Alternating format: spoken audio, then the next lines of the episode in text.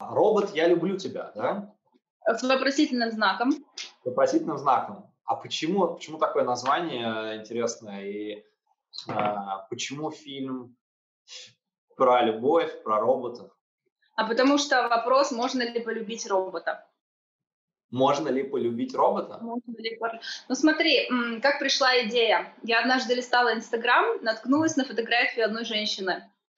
Я не поняла, какая она страшная была. знаешь, вот листаешь, вот фотография в среднем ничего эмоций не вызывает, а тут я испугалась. Я не могу понять, какая-то страшная женщина, почему она меня испугала, что у нее не так может быть с бровями. Нет, наверное, неудачный ракурс, нет, это вот что-то в расфокусе. Я начинаю придумывать. И потом я к ней еще пару раз возвращалась, потому что я не поняла, что у меня такие эмоции вызывает.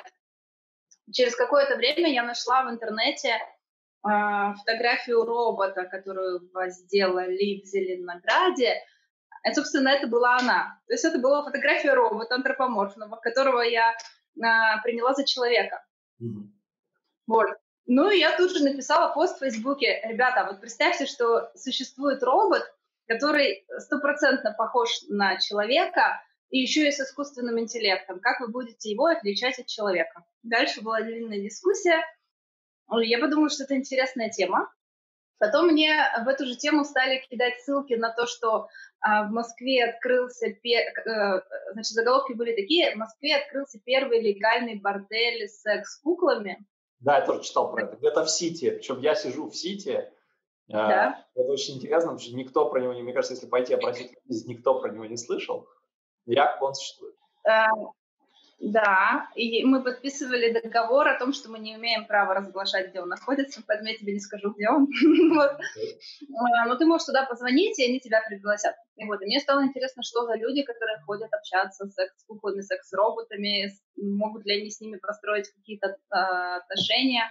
Потому что тут же появляются статьи про то, что там в Китае инженер изобрел себе робота и женился на ней, потому что он не мог найти себе женщину. И вот как раз на прошлой неделе мы а, записывали интервью с сексологом, который нам рассказывала на эту тему. Да, в Китае, кстати, это актуальная, по-моему, тема, потому что, насколько я понимаю, количество мужчин в Китае, ввиду их некоторые политики, связанные с а, рождением детей, у них количество мужчин, по-моему, чуть ли не 15 миллионов превышает, по-моему, количество женщин.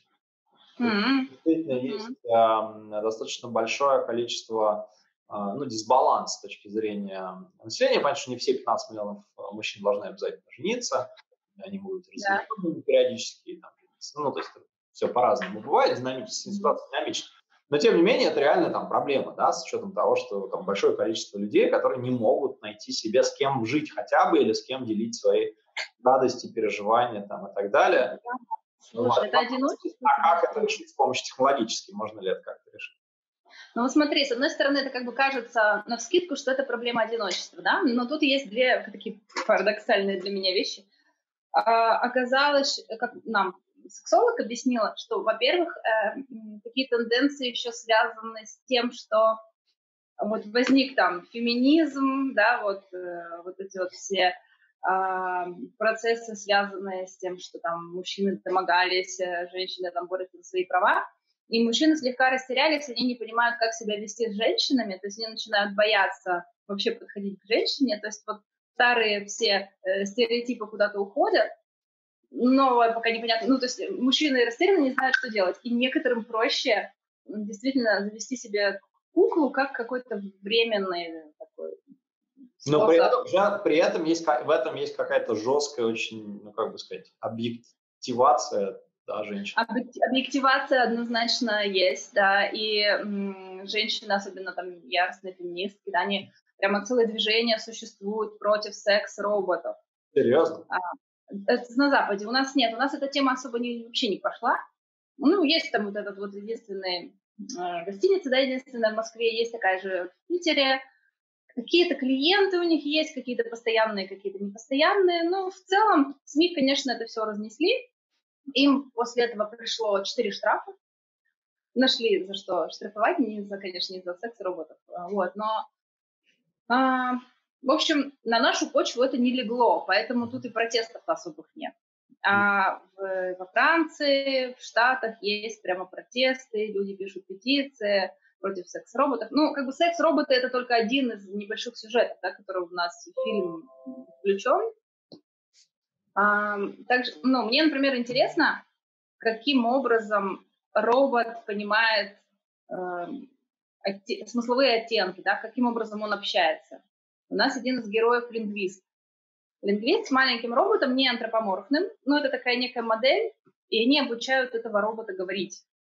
То есть робот строит целые семантические деревья, и он, ему дают какую-то фразу, он вычленяет какие-то смыслы, а потом выбирает, как мне на эту фразу реагировать. Вот если у меня депрессивное состояние, я эту фразу считываю негативно и выдаю такую реакцию. Если у меня хорошее настроение, я эту фразу считываю позитивно э, и выдаю такую реакцию.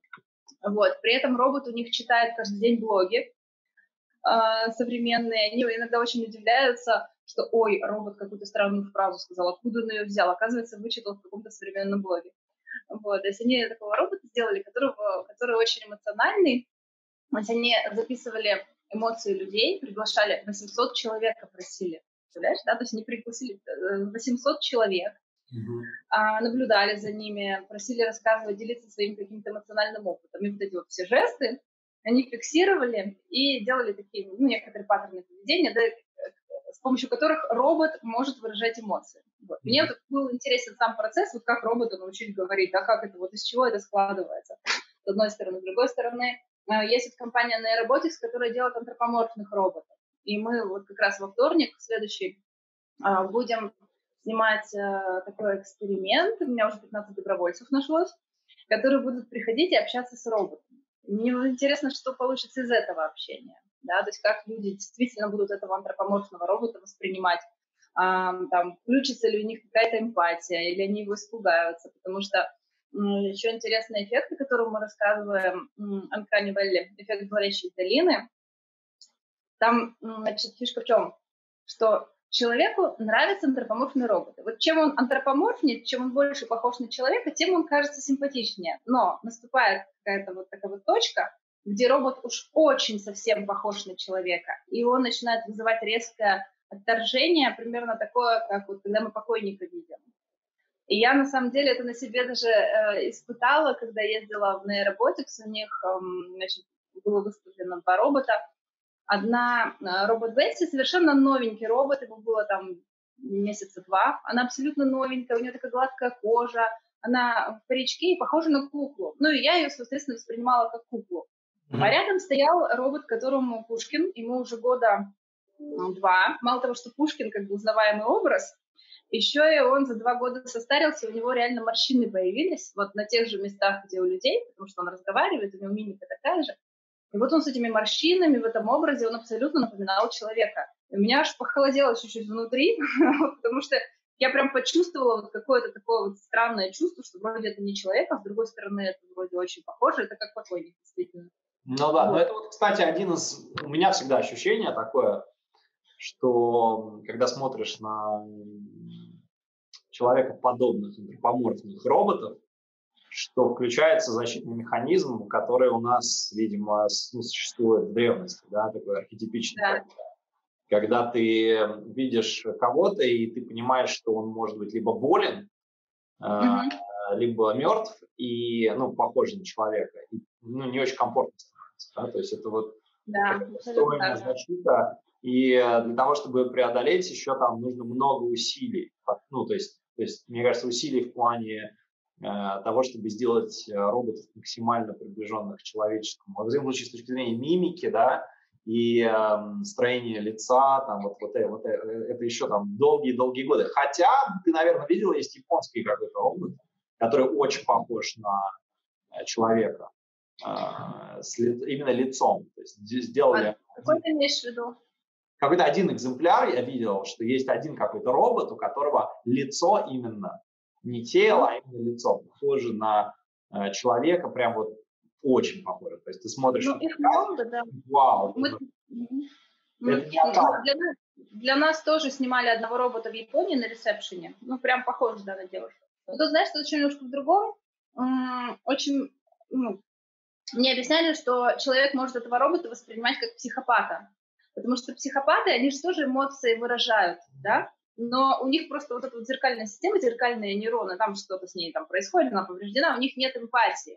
Mm-hmm. И это на каком-то глубоком уровне. То есть ты смотришь на робота, а смысл в том, что у него эмпатии нет. Тут вопрос, поверишь ли ты в то, что этот робот испытывает к тебе эмпатию. И вот когда ты в это поверишь, ты сможешь с ним строить отношения полноценные. Ну. Вот, тут такие очень тонкие вещи. Слушай, я последние пару дней там э, семью отправил на дачу, живу, у меня рыбка живет в аквариуме.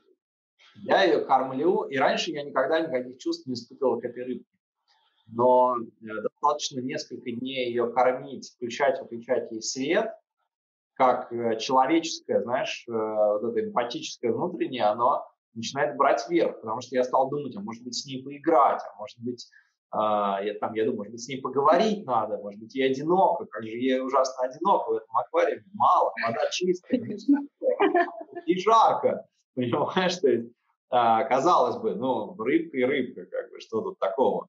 Ну вот, но... но у тебя нет робота-пылесоса? Нет, вот я, понимаешь, я понимаю, что если я заведу робота, то я начну за него переживать, хотя никаких оснований для этого, никакого сознания, никакой души за этим пока нет. А, но я-то буду думать по-другому, ну, mm-hmm. что он что-то делает автономно. Вот. И это, конечно, очень пугающая мысль, что ты можешь испытывать эмпатию к чему-то совершенно неодушевленному. Это абсолютно нормальная человеческая черта одушевлять предметы. Можно с, ну, вот с роботом-пылесосом многие разговаривают. Даже есть какие-то сообщества их любителей, которые носят их друг с другом знакомят. Это абсолютно нормальная вещь. У нас еще, а, ну, мы, немножко, мы немножко, ага, мы немножко хитро сделали. У нас не только роботы в фильме, а, у меня, например, есть герой, он сквозной идет. На самом деле, это про, про, правда история, которую мы рассказываем. Он пришел ко мне брать интервью по поводу прошлого фильма, и я ему рассказываю про роботов и говорю, ну вот смотри, где граница вообще между роботом и человеком, потому что мы вот делаем протезы, мы делаем экзоскелеты, мы внедряем чипы в голову, да. Он говорит, я понимаю, о чем ты говоришь, я сам такой же. Я говорю, в смысле? Он говорит, у меня нейростимулятор этот нейростимулятор, который у него поставили 8 лет назад. А Я это видел, такая... в предыдущем еще фильме был, правильно? Нет, его, у него не было в предыдущем фильме. Про, нейро, про нейростимулятор, разве, мне казалось, я не, не видел во втором э, фильме про мозг? Не-не-не, там была девушка, у которой были просто электроды для выявления эпилепсии. А, а, а я путаю, понятно. Ага. Нет, а тут мальчик, у него, значит, следующая история, его ударили по голове, и у него как это по-русски называется, криво шея, он не может мышцами шеи управлять, ему голова запрокидывалась. Он так всю жизнь жил, сколько-то, много лет. Это неудобно, у него просто спазм всего тела. В общем, ужасно, ужасное состояние. Пока вот не изобрели нейростимуляцию, ему вставили два электрода, вот в этой области вот две шишки, провели под кожей э, провода к аккумулятору, аккумулятор в районе груди тоже под кожей, вот такая вот штука, все это зашито внутрь, и он его заряжает. Если он его не зарядит, аккумулятор там через какое-то время разряжается, у него снова ужасное состояние, мы это даже сняли, все. вот. Если он не может двигаться, если он не заряжен? Он может двигаться, но плохо. Ну, представь, что у тебя вот типа спазма, да? То есть, Я понимаю, тебя... то есть он, если заряжен, он двигается на, ну, более-менее нормально. Ну, он абсолютно нормальный человек, да, ходит, ничем не отличается от других, единственное, у него речь чуть-чуть ухудшается говорит членораздельно. Когда он не заряжен, речь у него нормальная, но при этом он вот, вот так вот ходит еле-еле, ему плохо, больно и, и так далее. Wow. То есть человек абсолютно, даже две личности в одном, да, нажал кнопочку, и он говорит, ну я такой киборг, э, что делать, я киборг, я робот. Wow. Вот. И тут, тут действительно вопрос, я тоже задавала вопрос, а где где начинается робот и заканчивается человек. То есть если мы человеку будем заменять потихоньку руки, ноги там, и так далее, и так далее, в какой момент он станет роботом? Вот. Ну, в общем, на эту тему мы тоже с учеными разговаривали. Ты знаешь, я, недавно, я недавно буквально, интересно, что ты снимаешь на эту тему, я столкнулся с этой темой совершенно неожиданно. И во время вот этих всех событий я решил, что надо поиграть. Я не играл. Решил поиграть в игры компьютерные.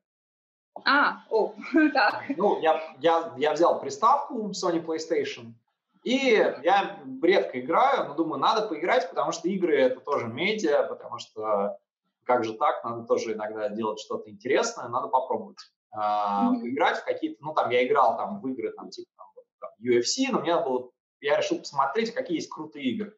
И спросил у друзей, и они мне рассказали про одну из самых популярных э, игр, э, таких высококачественных, которая называется Detroit Become Human.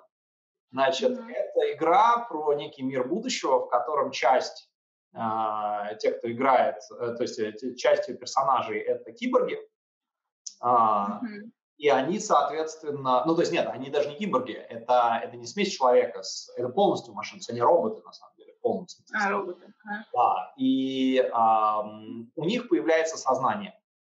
И ты играешь за разных персонажей, там и квест, и экшен, там много разных. Потрясающая игра. Она... Я такую игру в жизни не играл. Я, я понял, что игры уже в некотором смысле опережают кино. Потому что у меня было ощущение, что я в кино нахожусь. То есть по качеству продакшена ты вот как кинематографист ты бы оценила. Там безумно красивые э, какие-то планы, yeah то есть, и это не то, что просто анимация, ты внутри находишься, понимаешь? То есть, да, да, да, погружение. охватывает сознание, но потом снится, потому что вот как хорошее кино, которое снится, тут это тоже снится. Вот, я как раз столкнулся с этой историей, как люди, например, а, бьют роботов, а, потому что думают, что это прислуга для них.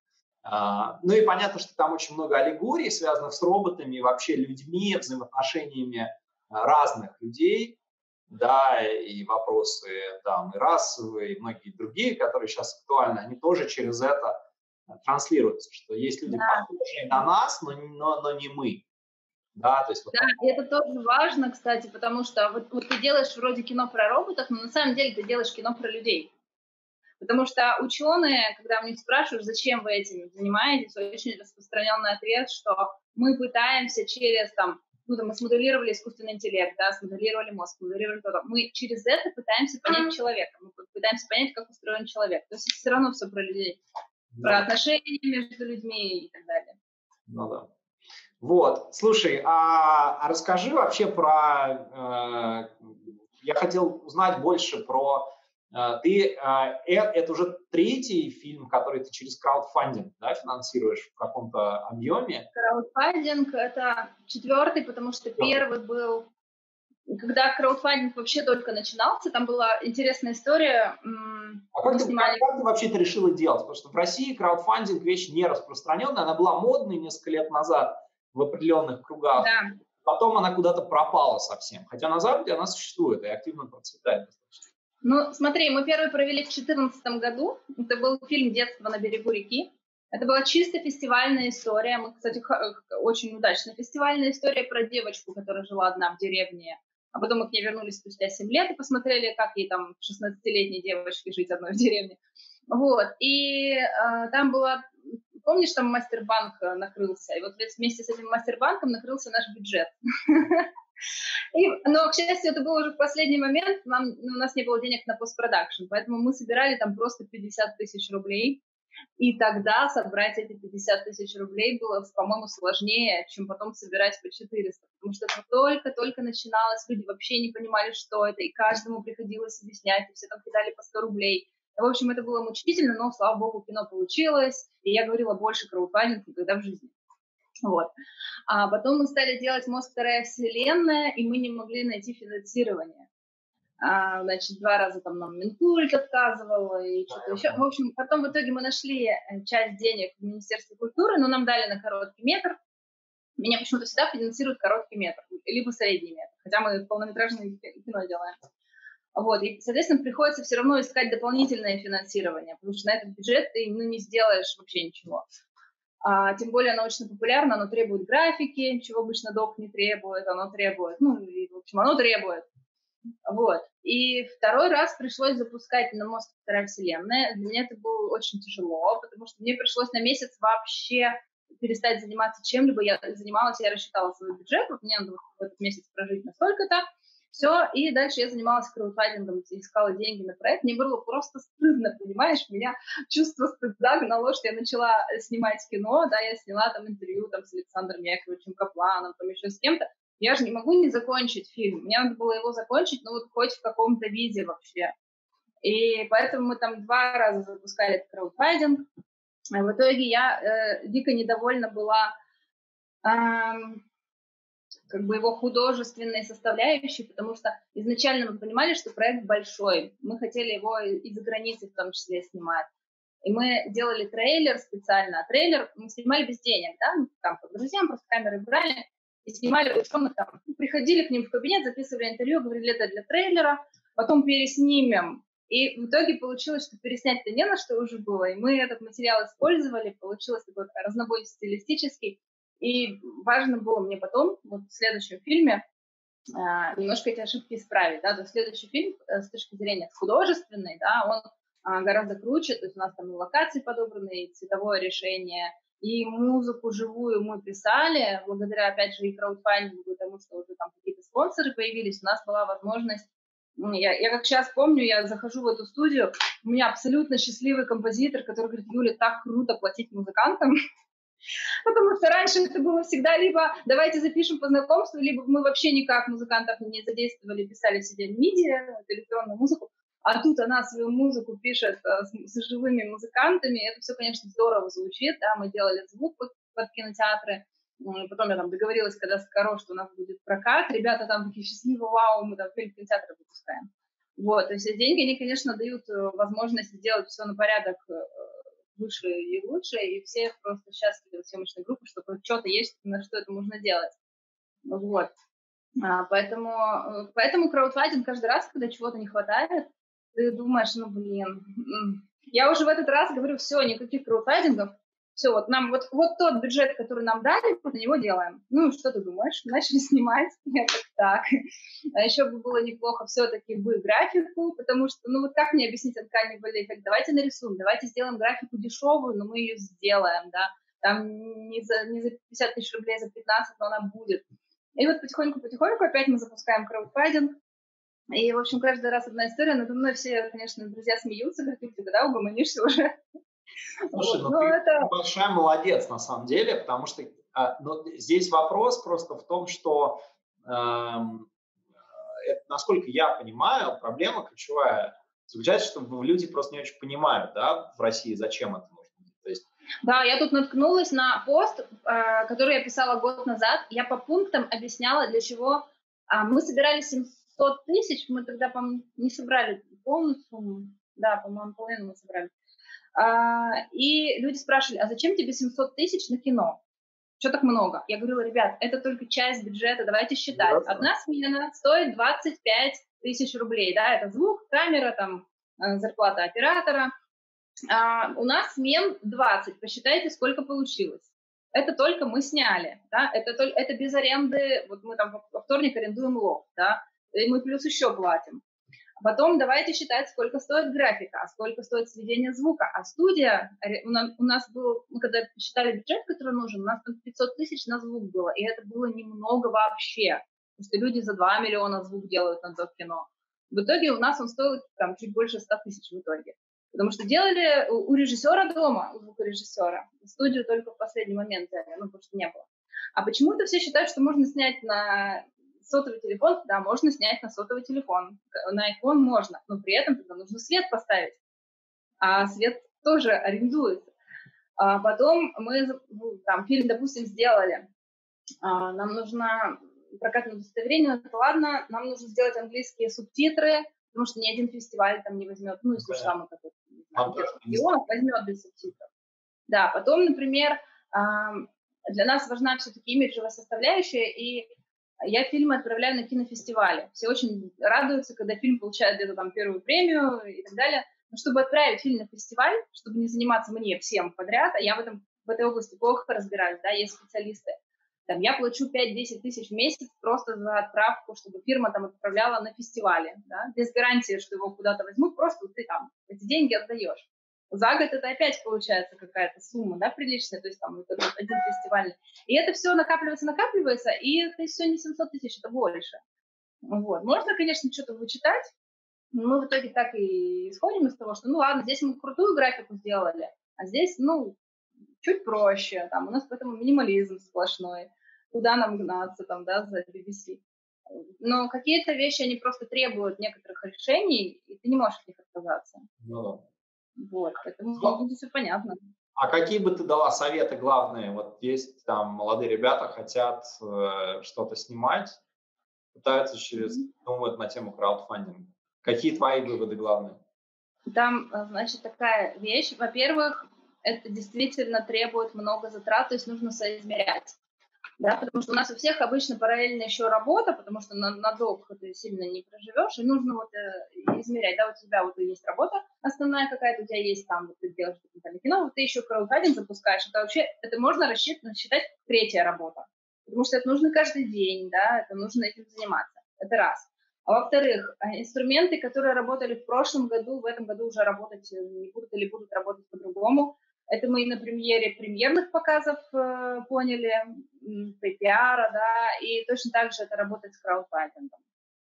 Грубо говоря, если ты напишешь в газете статью, тебе это мало даст. Если ты сделаешь сторис в Инстаграм, это, наверное, уже сейчас лучше. То есть нужно изучать э, технологии продвижения информации, да, то есть донести информацию о своем краудфандинге. Э, скорее всего, с описанием проекта и с лотами, ну, ни у кого проблем нет. Все, все же могут сформулировать, что они ну, хотят, да? да? вопрос, а вот тем, да, а с тем, чтобы донести информацию, вот это вот, да, есть некие трудности, поэтому э, желательно... Э, у, меня, у меня целая лекция есть, я скоро буду тоже запускать лекции, ту, которую мы читали еще в феврале, может, ты слышал. А, я обычно начинаю вообще с того, что а вот вам этот фильм, он зачем? То есть вы что хотите? Вы хотите кинопрокат, а от кинопроката вы что хотите? Заработать денег или аудиторию большую? Это тоже не всегда одно и то же, да. потому что можно большую аудиторию получить бесплатно показывая. Или вы хотите выпустить там на какие-то платформы, да, там стрим, не знаю чего. Или вы хотите, ну что вы вообще хотите, да, куда? Это первое, с чем нужно определяться. А, от этого и инвестиции зависят, потому что если ты говоришь, давайте мы, вот, вот сейчас у нас фильм, да, на канале «Культура» будет, и меня попросили убрать всех спонсоров. Да, я ну, читал, есть... читал твой пост, что это задело очень... Это, ну, о боже, да, ну, слава богу, закончилась эта трехмесячная эпопея. мы наконец его сдали, но э, правок было там очень много, мы заклеивали все логотипы, вот ты сидишь, у тебя там сзади висит э, диплом, на нем что-то написано там S, I, не помню что. Вот это попросят замазать, даже несмотря на то, что я прочитать не могу слово, скорее всего скажут, нет, вот там у вас какое-то вот что-то такое подозрительное. Мы вырезали название фестиваля. Был фестиваль людей с ассистивными технологиями. Они там соревновались, у кого лучше, кто лучше, там без рук э, лампочку крутит. Э, Нейротлон он назывался, и нас заставили название фестиваля даже вырезать. Хотя они не рекламодатель никакой вообще, в принципе. Вообще нет, мы туда сами еле попали. Вот, и поэтому, если вы будете биться за то, чтобы этот логотип оставить, это вам еще на полгода договоры с каналом «Культура», какие-то особые условия, то есть это тоже нужно иметь в виду. Вы скажете, знаете, мы покажем фильм по телевизору, и все увидят ваш логотип. Вот это не всегда так может быть. А, поэтому нужно понимать, куда, во-первых, кино, а во-вторых, а, на какую аудиторию. Потому что в случае с игровым проще, в случае с игровым триллером там совсем просто, а в случае с документальным кино это нишевая история. И, но у каждого документального фильма есть своя аудитория. И важно эту аудиторию вот поймать. То есть эта аудитория, она вам может помочь в краудфандинге, и потом вы на нее же будете там таргетить, настраивать, когда будете продвигать фильм. Э, это вот одно из основополагающих, то есть нужна, аудитория, нужно какой-то комьюнити, а, куда вы будете забрасывать эту информацию. Понятно. Вот. Но мне попроще, мы через новичков какие-то сообщества, в крайней мере, например, так собирали людей. Ну да, ну да. Слушай, а как ты стала вообще режиссером? Девушка-режиссер, ну, в России не так часто встретишь. Да? А что, мне кажется, наоборот, у нас сплошные девушки-режиссеры сейчас. Да. Много. Может быть, сейчас, не знаю, я когда вот активно занимался там продюсерством, я помню, да. куда, куда, ну, во всяком случае, в, худо, в, в художественном там, производстве сериалов и фильмов там, 95%, наверное, 97% мужчин. А, женщин, женщин мало. Расскажи про уже интересно просто понять, насколько это как-то это... Ты, ты, ты чувствуешь, это как-то отличается от, там, не знаю, твоих знакомых? Я а, тебе больше скажу. Я, у меня, видимо, сложно с половой принадлежностью. я, я, понимаешь, я никогда себя не оценивала в рамках, я там женщина, или, ну, я себя чувствую человеком, да, вот. И поэтому вот человек Юля, когда ей там было 20 лет, она приходит домой и говорит, мам, смотри, я купила топик. Какой-то там топик. Мама говорит, господи, слава богу. Я говорю, в смысле? Хорошо, что не очередной фильтр к фотоаппарату. Вот, то есть мне абсолютно было без разницы. Ну, это кинематография просто. Это, это болезнь, это, это, это такая... Не, я училась. Знаешь, мне всегда было интересно как-то информацию перерабатывать творчески. Я какие-то заметочки писала, что-то я же на журфаке, у меня первое образование э, журналистика. Но журналистика нас учили на каких-то там крутых э, аграновских и кольцовых там, 20-х годов, на очерках, на публицистике, на авторских произведениях. А когда ты выходишь на третьем курсе уже вот в это поле информационное, ты понимаешь, что ты ну, кем ты можешь быть? Ну, ты можешь там заметки писать. У нас как таковой авторской журналистики, сейчас, мне кажется, даже ее больше. Сейчас, ну, сейчас есть возможности для этого, есть и YouTube, там, да. А вот я училась в начале 2000-х, были газеты, телевидение, и в основном это новости. Я так побегала, я не понимаю, какой интерес в том, чтобы мне рассказывать, быстро написать и передать в эфир. Я как какой-то, знаешь, прикладная такая вещь, вот, а мне хотелось как бы там самовыражения, и еще я помню на каком-то интервью человеком я поняла, что у него такая какая-то энергетика, у него какие-то жесты, и это даже через э, короткий видеорепортаж не передать, то есть это требовало большого формата, чтобы раскрыть человека. Я подумала, блин, ну мне же хочется рассказать про... И, для меня док это просто было изначально больше, чем журналистика. Это такое средство, с помощью которого ты можешь донести, ну, то есть я могу позволить своим героям говорить столько, сколько нужно, чтобы мысль была закончена, не резать 20 секунд из этого синхрона. И это прям круто, я могу донести вот эту мысль. Вот, поэтому это было логичное такое продолжение журфака, сразу в ГИК. Я не знаю, почему. Я вообще, мне, мне очень странно, когда такой вопрос задают. Да, ну хорошо. Слушай, а э, не а, а нейрокогнитивные истории, да, даже вот сейчас ты рассказывал про э, робот, э, как робот «Я люблю тебя», да? Да, да. Да. Где, ну то есть даже, даже несмотря на то, что ты уже снимаешь не про мозг, все равно у тебя э, тема, связанная с, э, с сознанием, с мозгом, с э, какой-то гранью человеческой психики. Да. Это, это осознанный твой выбор какой-то? Или это или просто тема, которая это просто она интересная, и ты поэтому ее выбрала? Или у тебя есть какие-то другие еще причины? Я до этого снимала лет восемь на социальные темы. Uh-huh. И когда я пришла к своему мастеру, мы уже закончили в ГИК, но я с ним иногда общалась. И однажды я ему говорю, Юрий Андреевич, я тут снимаю научников. Он сказал, Юля, ты что, с ума сошла? У тебя так хорошо получается вот социальная тематика. А там да, действительно ну, были неплохие снимал, там у тебя были какие-то, ну, у тебя были интересные какие-то... Ну, да, они были, знаешь, а, а я не понимала, куда их девать. Это в основном короткие метры, и они фестивальные были, да, то есть их в прокат не выпустишь. А, ну, кому интересно пойти смотреть там про скорую помощь на большом экране, да, ну, то есть это все равно какие-то локальные такие истории. Вот, и, и я достигла потолка, все, я не понимала, что дальше делать. И встретились мы один раз с Ильей Бурцом, знаешь, да, его, и мы сидим, и он говорит, Юля, мы с тобой тысячу лет знакомы, мы с ним знакомы лет с 15. Говорит, и, и до сих пор ничего совместно не сделали, давай что-нибудь, а он же из как бы большого кино в плане, вот я думаю, да, вот если с Ильей что-то делать, нужно сразу на большой экран. А что можно на большой экран? Ну, не про ветеранов же, ну, не, не пойдут люди. А, значит, нужно что-то такая тема, и мы начали перебирать темы. А у меня была, ну, у меня родители врачи, я в детстве хотела быть медиком, и мне всегда была интересна биология. Я периодически что-то почитывала какие-то там книжки, про мозг недавно что-то купила как раз. И начинаю ему рассказывать, слушай, а вот есть крутая тема, что-то ему про сон начала рассказывать, про мозг, какие-то факты, которые были интересны. Он говорит, слушай, такое крутое кино, давай делать. Давай я буду искать деньги, а ты, значит...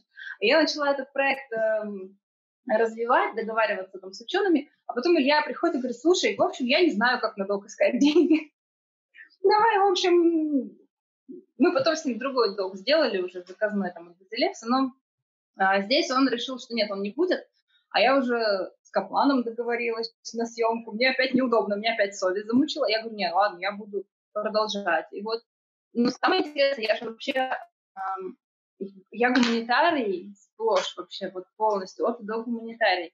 Несмотря на любовь к биологии, я иногда очень странные вопросы ученым задавала из серии «А вообще нейрон кто-нибудь видел?» Они смеялись. Ну, целом мне главное надо было подобрать хороших экспертов, да, отличить псевдоученых. На первом этапе было самое сложное отличить ученых от псевдоученых. Как вот не спутать, да, то есть правильно попасть. А теперь мне уже просто рекомендуют, сейчас гораздо проще. А, еще был момент, все принимали нас за журналистов, и многие отказывались. Говорили, не, мы со СМИ не общаемся. Я говорю, мы не СМИ, мы кинематографисты, мы ходили, пороги обивали. А в итоге, когда фильм вышел, и уже герои фильма посмотрели, сказали, слушай, если чем-то надо помочь, мы готовы, если ты будешь еще снимать, давай, пожалуйста. Mm. Я такая, не, я про мозг больше не буду.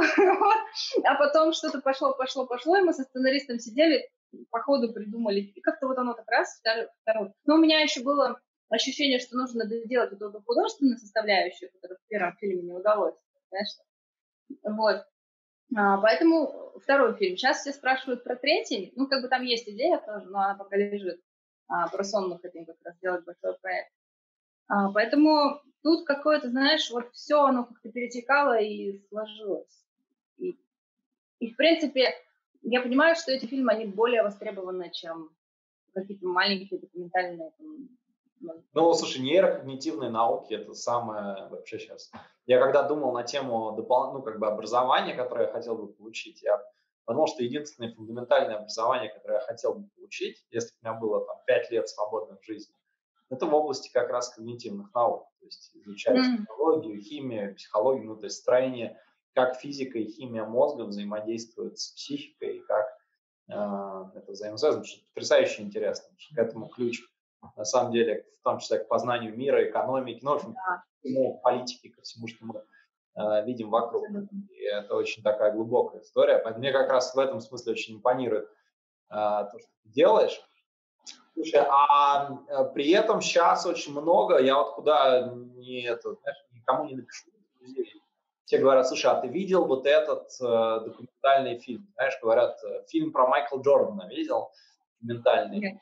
А, я вот стал смотреть, а, говорят, вот на Netflix такие потрясающие документальные фильмы. На Netflix, да, но я про российский рынок говорю. Да-да-да, я, я просто, я, ну вот, э, очень модным стало производить фильмы документальные. Я стал, я за этот год посмотрел, мне кажется, не знаю, штук пять разных документальных фильмов слэш-сериалов. Никогда в жизни столько не смотрел. Смотрел один-два максимум, и то потому, что очень рекомендовали, а сейчас Э, ну, просто интересно. Про, э, ну, например, а, и истории очень много. Вот мне, например, недавно рассказали историю про авокадо. Знаешь историю про авокадо, нет?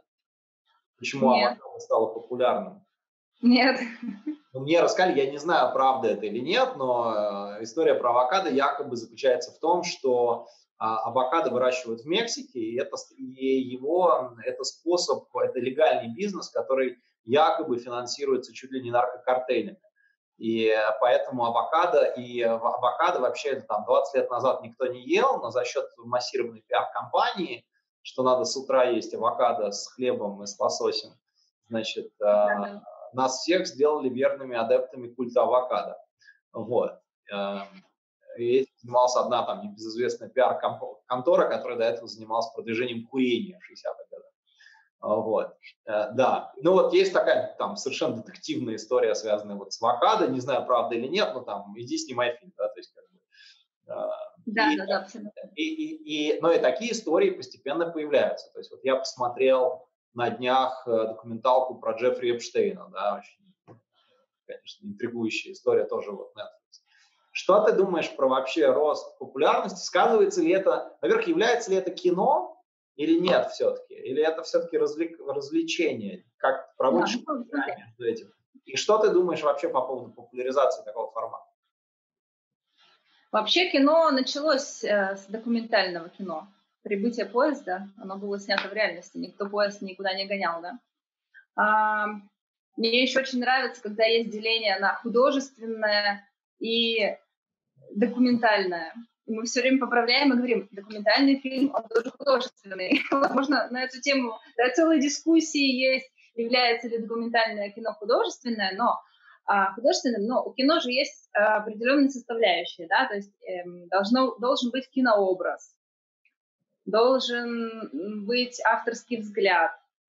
И однажды я даже писала статью сама научную для там, издания там, Баковского по поводу научно-популярного кино, что оно вообще сейчас из себя представляет, вообще кино это или не кино. И для этой статьи я делала опрос, Потому что ну, вообще существует такой миф, например, у нас среди документалистов очень дол- долго э, ходит такой миф, что телевидение выпускает некий телевизионный продукт, называет это документальным фильмом, хотя этот продукт не является документальным фильмом. И теперь у нас зритель, когда ему говоришь документальное кино, он сразу представляет себе вот этот продукт, который по телевизору, который не имеет отношения к документалистике. И я стала опрашивать людей. Да, у меня, правда, была выборка, что все почти с высшим образованием, но оказалось, что люди не только а, отличают документальное кино от телепрограммы, но они еще и очень много могут а, критериев указать, начиная от там, бюджета, э, тех же художественных образов, художественного решения, там, авторского ну, вот это вот все, да, то есть, а, поэтому тут вообще дол- большая дискуссия по поводу жанра, что такое научпоп, Первый фильм э, ученые называли документальным, а документалисты называли научным. Вот. А ученые говорили, нет, это не научное кино, это документальное кино. Там а как бы взгляд. А в чем, а в чем принципиальная разница? Вот, ученые говорили, это не научное кино, это авторский взгляд на ученых и их разработки. А документалисты говорили, ой, это научное кино, это что-то там про науку, это вообще, это вообще другое. И когда я звала а, кинокритиков на показы, мне говорили, мы не пойдем, потому что это у вас научное кино, это вообще отдельный сектор, мы же про кино пишем, а у вас что-то там с наукой, это вообще не про кино. Вот, и я поэтому разбиралась, в общем, и выяснила, что научно-популярного кино в России практически нет. Есть э, канал «Наука», есть какие-то отдельные программы, есть редкие случаи кино, которые выходит там один-два фильма в год, э, именно, можно сказать, что это научно-популярное кино, не телефильм с закадровым текстом просто, да, ну, информацию пересказывает. Вот. Потом э, для меня еще такой критерий, знаешь, важен. Есть такая штука, вот, коллективный просмотр.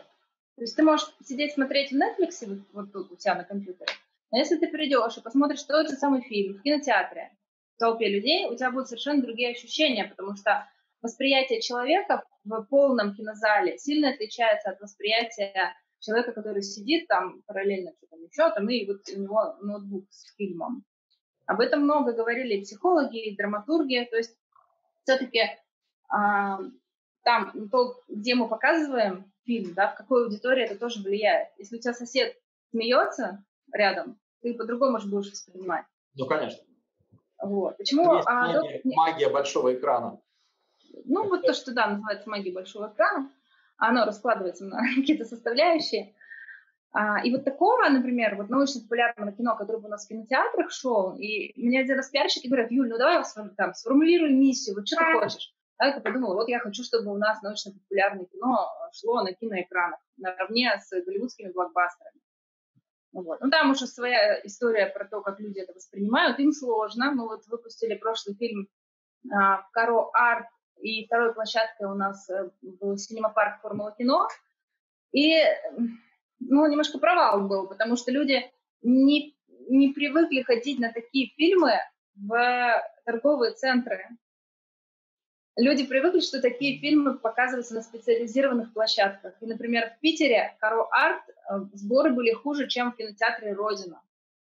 Потому что кинотеатр Родина устраивает специальные показы, люди понимают, что за таким контентом нужно туда идти. А Каро, э, Арт на втором этаже торгового центра – это не, не та площадка. Вот. Поэтому тут, тут тоже есть такие нюансы. Но в целом больше стали ходить, и меня коллеги выпускают его в прокат, и, видимо, за счет того, что мы пытаемся это делать, да, и сначала мне кто-то из коллег сказал, у меня фильм, а, мы выходим в прокат. У меня лет пять назад было, как это документальное кино в прокате? Какое, так, так бывает? Как это вообще делается? Как вообще в прокат попасть? А потом мне стали коллеги писать, Юля, а как у тебя получилось поставить фильм в кинотеатр? Я говорю, да вообще не проблема поставить фильм в кинотеатр, это не самая большая проблема. Проблема, чтобы зритель туда пришел.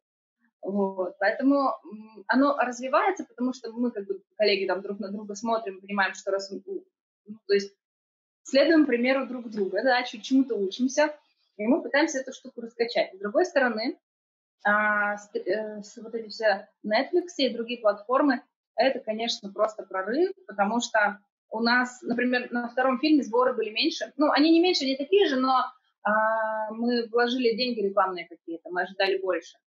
Вот. А аудитория как бы не так пошла. Почему? Один из выводов, потом я еще опрашивала других дистрибьюторов, что сильно развились за полтора года вот эти вот все стриминговые вещи, и люди теперь предпочитают уж док точно дома смотреть. Да. Все экономят время, да. И тебе удобнее включить, когда тебе удобно, а не тащиться куда-то на сеансы. Зачем мне смотреть документалистику? Это же не аватар, да, там не обязательно. Ну, то что там смотреть на большом экране? Я по будням смотрю. Я честно скажу, вот я там прихожу, у меня там в 10 вечера есть час до 11. Угу. 12. Ну, вот я, я взял, посмотрел вчера там две серии какого-то документ, ну, документальной истории. Думаю, ну да, а в кинотеатр ты бы не пошел. Ну да. Ну да, в кинотеатр сложно, да, это что-то что более. Это, а еще такая, такая вещь. Ты знаешь, люди могут подсаживаться, потому что, ну вот я по себе могу сказать, что э, у тебя, скорее всего, ты попадаешь на какие-то избранные картины, которые уже люди там рекомендовали, или ты слышал, или там на Netflix на главной странице, да, там ты находишь, что там Билл Гейтс, ты нажимаешь и смотришь этот да, документальный. Билл Гейтс смотрит. Да. А, вот, а мы, э, например, ну, в Абгике там очень много смотрели документальных фильмов. И далеко не все из них хорошие, прям, недалеко не, не все захватывающие. Есть просто откровенно скучные. Ну, конечно. Вот. Для того, чтобы Но... были хорошие, надо много разных.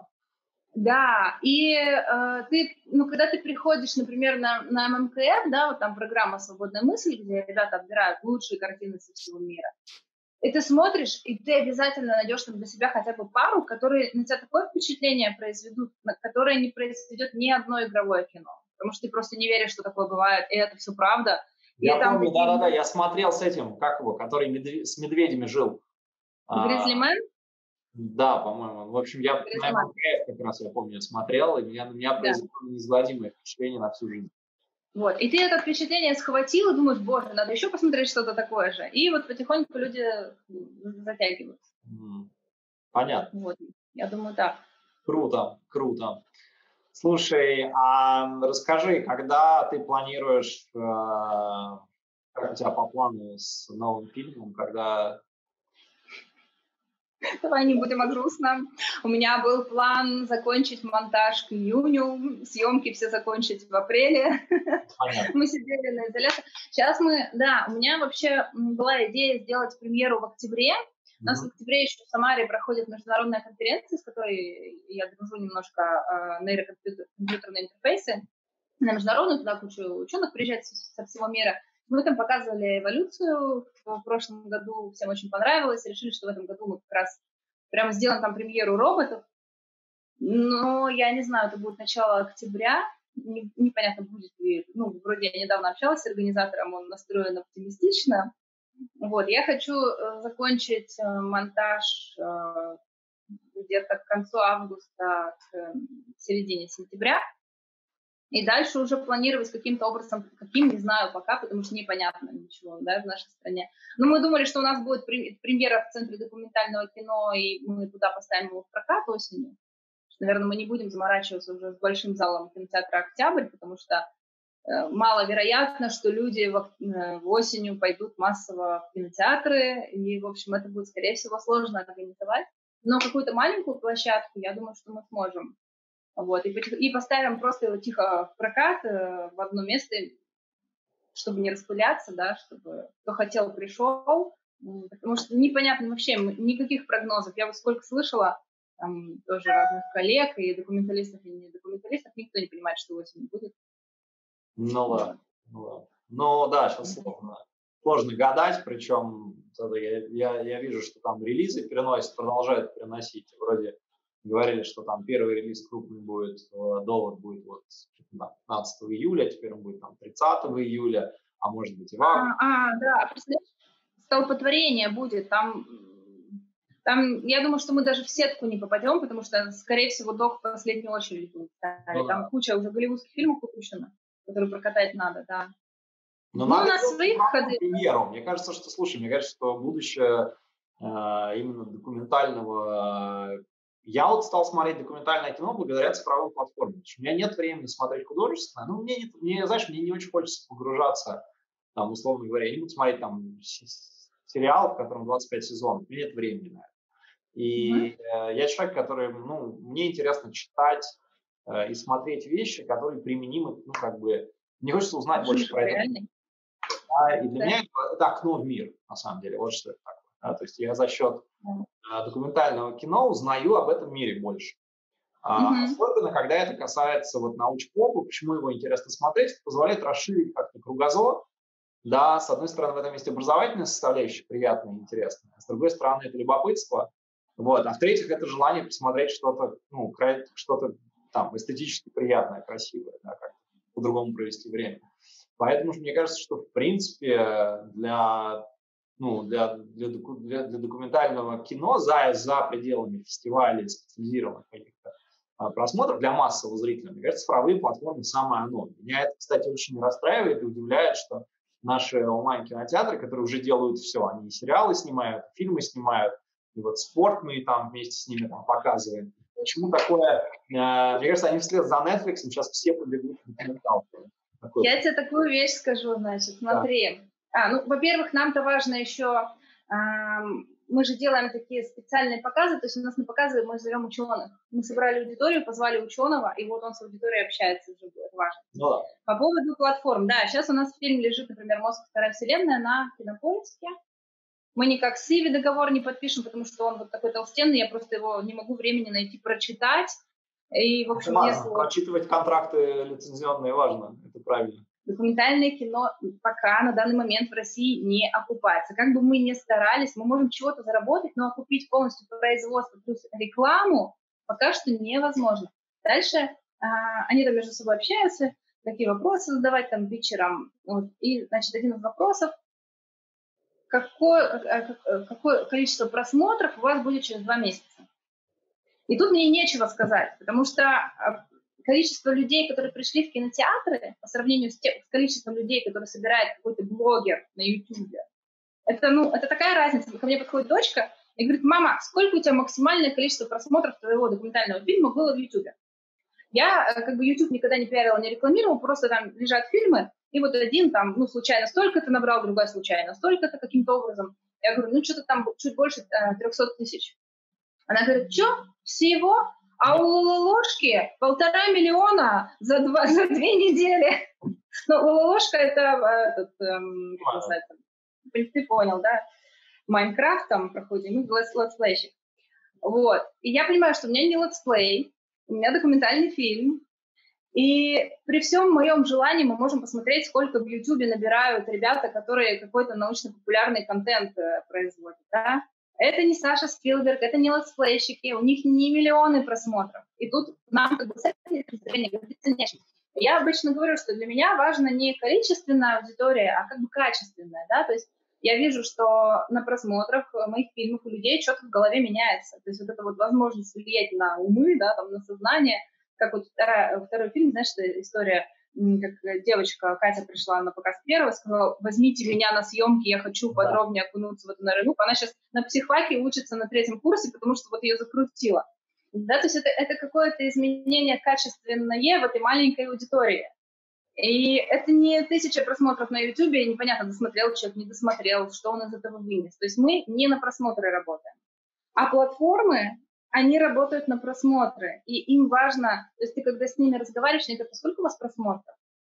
И, понимаешь, я могу сказать честно, ребят, у нас будет мало просмотров, да, ну, вот, потому ну, что... Слушай, я, кстати, не считаю, что это связано. Я считаю, что, вот смотри, возьми э, самого известного документалиста американского, Майкла Мура.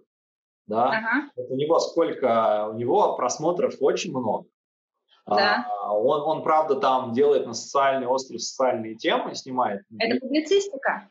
Да. Это ну, публицистика. Там есть, там есть, согласен, там есть, но, но все равно, понимаешь, он, а, а он а, как бы, то есть, если бы его спросили, он сказал, я не знаю, сколько будет просмотров. Ну, то есть, мне кажется, это странный вопрос ставить режиссеру такой вопрос. А, ну вот, а хотят знать, э, хотят Мне знать. Кажется, это, они, это, это они должны знать. Это они должны знать, и я уверен, я уверен, что в какой-то момент они, знаешь, э, сейчас пока э, не берут, а когда вот э, просто вот, там, не знаю, я надеюсь, что вот этот фильм у тебя там или там следующий, но какой-то фильм заденет какую-то важную тему, актуальную, и она сработает с точки зрения зрителя, да, и там будет много, они сразу вцепятся, понимаешь, там, э, вот я слушал интервью какой-то с Майклом Муром, он рассказывал, что он на свои деньги выкупал кинотеатры, да, финансировал существование кинотеатров, потому что негде было смотреть документальное кино. Вот. И понимаешь, ну то есть, э, и пока он там не стал суперизвестным, никто не хотел брать его э, фильмы, и все плевались и говорили, нам это коммерчески неинтересно там, и так далее. А теперь, оказывается, что ему предлагают какие-то безумные деньги, вот. И последний его фильм вообще удалили сейчас с Ютуба, там скандал жуткий, потому что он снял там какой-то новый крутой фильм, и, в общем, это теперь главная, там, одна из больших новостей, он везде выступает и так далее. Поэтому ну, мне это наоборот кажется, документа... Я понимаю, что он делает не, не научпоп и не документальное да. кино в чистом виде, да. это публицистика во многом, но все равно это хороший пример, мне кажется, в плане недооцененного. Ну, соединять. Я, знаешь, вот сейчас я подала на спецпроект Минкульта, как раз проект. Он меня родился из такого некого протеста, потому что мне звонит подружка и говорит, Юля, слушай, ты снимаешь фильмы про мост. А, объясни мне, пожалуйста, нам же не будут в ближайшие годы чипы в голову вставлять? Я вот, меня тут люди спрашивают, я им вроде говорю, нет, но не, не могу объяснить, почему. Я говорю, а Маша, с чего ты взяла? Ну, она говорит, ну, вот тут Михалков что-то сказал. Я начала рыться, я не смотрю Михалкова, но я посмотрела эту программу. Более того, я расшифровала кусок программы, я не верила, что он это говорит. Я проследила логику этого повествования. Думаю, боже, как в это люди могут верить? А, то есть они действительно верят, что им через там два года будут вставлять в голову чипы. Я говорю, а в какую область мозга, простите? вот. Сразу у людей такой, а, ну, чтобы вот в ту область, которой можно управлять. Я говорю, это какая? Ну да, у нас же когнитивные функции, они же распределены, да, невозможно же, у нас же нет кнопки управления человеком. Вот, и а, я начинаю ученым эти вопросы задавать, я говорю, понимаю, глупый вопрос, как на него отвечать. И мы написали, вот, э, значит, сделали трейлер, сценарий, чип внутри меня, не знаю, как Минкульт к этому отнесется. Ох, это очень круто. Это 5 баллов. Я буквально вчера, у меня друзья есть, которые, ну, я учился на политтехнолога, и у меня друзья есть, которые значит, политтехнологи, хотя я этим не занимаюсь. Я вчера ехал на велосипеде, и я им звоню, говорю, ребята, я говорю, срочно надо регистрировать партию 5G. Это будет сам... да, да, да, да. Или там партию рептилоидов. Это будет самая популярная партия в России. И вот, соответственно, то, что ты говоришь про чипирование, это вообще просто главный, главный, главная должна быть сенсация. Но ты права, тема на самом деле а, актуальная. Я столкнулся с тем, что у меня э, достаточно там близкие люди мне на полном серьезе э, приходят и говорят, ну это там ни в коем случае не надо делать вакцину, через нее чипируют. Господи, где вакцина, что чипируют? Какой ужас. Вот, в общем. Ну, чипы в голову с 50-х годов вставляют, просто не все об этом знают. Я, на самом деле, у меня там прям сюжеты, когда это появилось, для чего, каким образом, ну, то есть вот прям вот реальность, да. А, может, и будут... Ну, пока что это дорого, мне кажется. Ну, я шучу, я шучу, знаешь, что, этот, э, что когда говорят про чипирование, я говорю, что э, не торопитесь, хвост должен отдохнуть. Ну, знаешь, как у настоящих рептилоидов, а, хвост должен отдохнуть в этом смысле. Да, это беда, на самом деле. Знаешь, вот эти вот все, я видела картинку в интернете, маски от 5G. Да, да, да, да, да. Крем. Вот, поэтому ты вот это посмотришь и думаешь, нет, надо снимать на вышку. Пусть его не так много людей посмотрят. А, вот еще, мы не, не, не вставили фильм последний, эту вечную историю про то, что у человека мозг на 5% развит. Я прямо, я была в Сколково однажды на форуме Андрей Вебер, который проводил «Счастье как бизнес-модель», мы там показывали первый фильм про мозг. И я прям, я, я вышла и говорю, поднимите, пожалуйста, руку. Те, кто считает, что мозг работает на 2%. 5%. Там какое-то количество. Я говорю, а теперь поднимите те, кто считает, что на 5%. А теперь кто на 10%. В итоге вот так, таким образом почти весь зал поднял руки, да. И мы потом, я уже ученому говорю, давай опровергнем этот миф, расскажи, как на самом деле. Ну, он рассказывал, как там попеременно одна, вторая зона мозга включается, что он весь задействован и так далее. Но потом это оказалось лишняя как бы, информация для фильма, для общего. Мы выкинули. И опять началось на, чуть ли не на каждом показе. Как развить мозг, чтобы он не на 2% работал, а на 100%. Каждый раз одно и то же. И понимаешь, что мифы, они очень сильно сидят. Э, Тебе нужно смонтировать короткий ролик. На Ютубе его посмотрят миллионы зрителей с этим вопросом. А, как назвать? Как сделать так, чтобы мозг работал не на 2, а на там сать процентов. Да, да, да. И ответ никак. Ответ никак, да. Точка. Очень интересно про, на самом деле, про новый фильм. Вот. А, значит, те, кто хотят поддержать, должны зайти на планету.ру, да? Да. Вот. Там проект робот, запятая, я люблю тебя, вопросительный знак. Вот. И да, еще желающие, наверное, могут тебя поискать в соцсетях, у тебя сайт есть, и, в общем... А, да, там все есть. И сайты фильма есть «Мозг. Вторая вселенная. Мозг. Эволюция». Да, обязательно посмотрите, это очень классные фильмы, я с большим удовольствием смотрю юные фильмы, поэтому предлагаю Спасибо. вам всем тоже присоединиться. на премьеру. Да, да, обязательно на премьеру обязательно. Вот. Так что будем надеяться, что скоро можно будет уже в офлайн кинотеатры ходить. Вот. А, и, э, и можно будет смотреть в том числе и в онлайне, вот, и что будет расти и развиваться это все, и ты скоро выпустишь свой новый фильм, и он будет еще более успешен, чем твои предыдущие. Вот. Спасибо тебе огромное, Юрий, за твое время, очень интересно. Хорошего тебе дня. И тебе тоже. Давай, спасибо. Пока-пока. Пока-пока.